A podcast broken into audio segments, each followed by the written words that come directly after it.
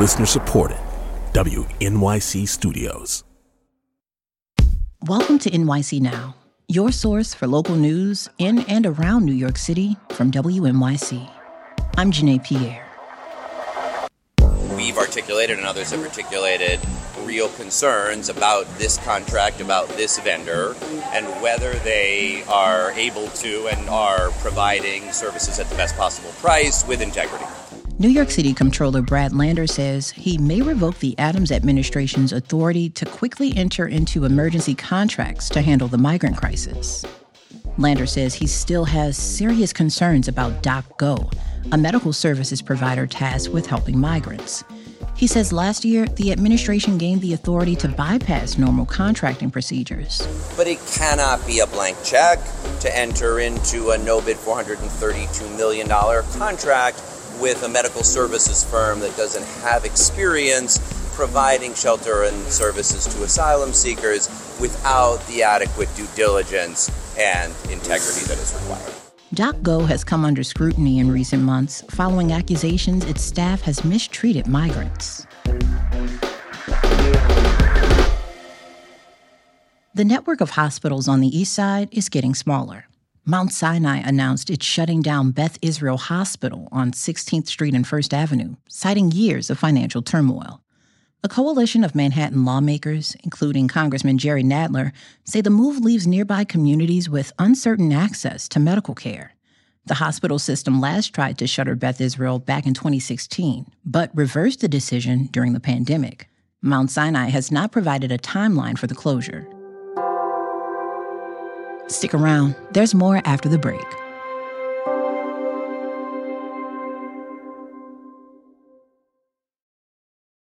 On this week's On the Media, does the rise of X signal the fall of traditional right wing outlets? You don't have to have this website and a link that people have to click on. You can just say stuff and you can get attention. You know, you don't need to be Breitbart to do that anymore. Also, what does decolonization really mean? On this week's On the Media from WNYC. Find On the Media wherever you get your podcasts.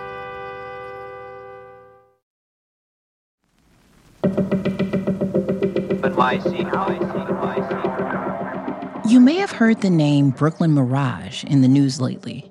This summer, two concert goers at the music venue were found dead after leaving separate shows there. The venue's owners were also behind the Electric Zoo Festival that devolved into chaos on Randall's Island earlier this month. But two years ago, a troubling incident at the Mirage didn't make any headlines at all. WNYC's Jon Campbell has more. When I meet Cynthia and Jennifer Angel, the two sisters are carrying with them a large, colorful portrait of their late niece, Genesis Reynoso. She loved to take photos and she was very beautiful. So um, it was a selfie that she took. Genesis grew up in Sunnyside, Queens, the daughter of Colombian immigrants. And at 23 years old, she had dreams of starting her own clothing line. Cynthia says the three of them were close. We're her young aunties. So when she was born, we were like teenagers, and she was our first niece. So uh, we got to connect almost like she was a little sister. Genesis overdosed at the Brooklyn Mirage in October of 2021. It was a time when the venue was under intense scrutiny from the state liquor authority after two previous overdose deaths. Another death could have threatened its liquor license. But the state liquor authority wasn't notified of Genesis's death. A 911 call could have alerted regulators, but she had been transported to the hospital by a private ambulance service. The Mirage's owner, Avant Gardner, had hired it to be on standby during events. Liquor regulators didn't learn of her death until earlier this year when WNYC asked about it. Now, Genesis's family members say they're frustrated by what they see as a lack of accountability for what happened. I feel like I'm screaming into a void and no one's listening. I kind of got really disillusioned with the process. Cynthia says that process started for her at Wyckoff Heights Medical Center in Bushwick when Genesis died. The nurses there handed her Genesis's belongings, including her phone. Her sister knew the password. So my husband and I, we just started going through the phone and taking screenshots and saving as much as we can to try to piece together a timeline from that night. Cynthia says that at around 8 p.m., Genesis and her friends bought pills and took them at her apartment, but they didn't seem to have any effect on them. Genesis says, We're gonna have to look for something else. Genesis's texts and Instagram messages, which have been viewed by WNYC, told a clear story of what happened next. Once she and her friends were at the Brooklyn Mirage, Genesis exchanged messages with an acquaintance, a food truck operator parked outside the venue, looking to buy more drugs for her and her friends. He starts telling her what he has.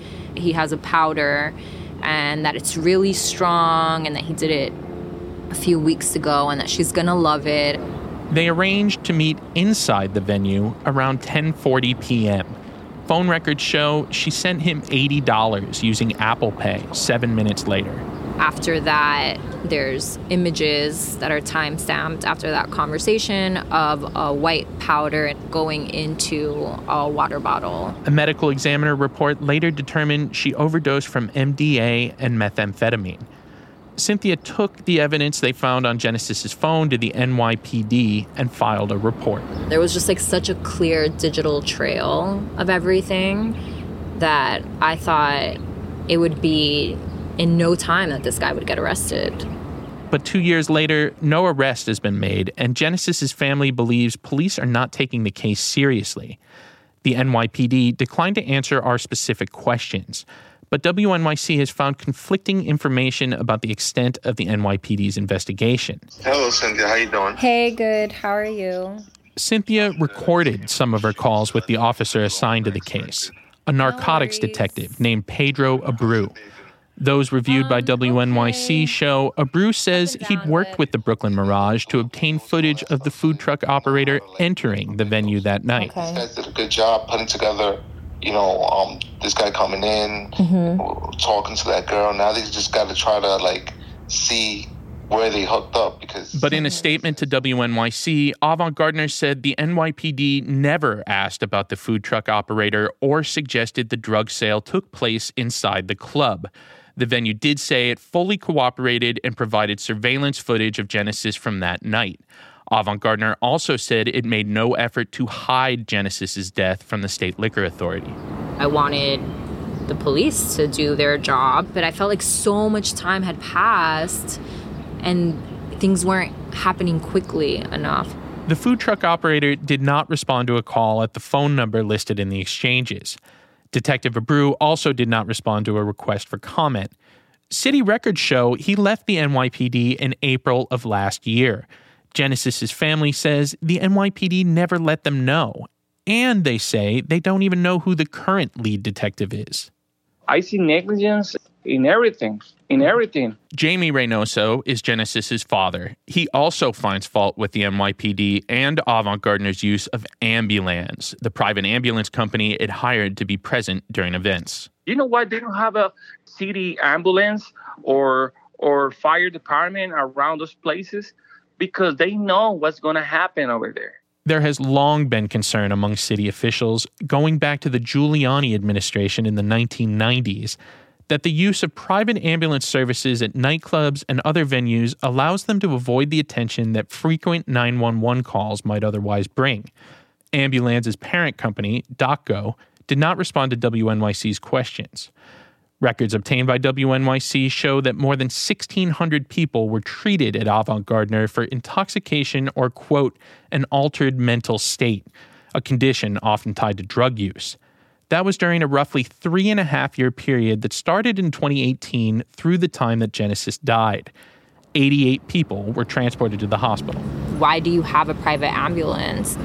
I think it's obvious for if it's reported by the NYPD or by the EMT and there's too many of these cases going on, then their liquor license will be in jeopardy. In an open letter to concertgoers posted on Avant Gardner's website last month, the venue said having on site paramedics and an ambulance on standby is a safety precaution, a way to get people the care they need quicker. But Cynthia says she's concerned that changes aren't being made that could prevent what happened to Genesis from happening to others. It just felt so sad to me that I felt like this young Latina who's not rich no one cares. Like no one is doing anything about it. The NYPD says the case is still open and active. That's WNYC's Jon Campbell. Thanks for listening to NYC Now from WNYC. Catch us every weekday, three times a day. We'll be back tomorrow.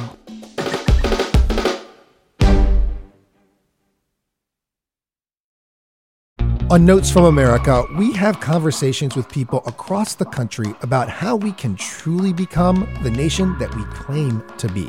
Each week, we talk about race, our politics, education, relationships, usually all of them, because everything's connected. And you, our listeners, are at the center of those conversations.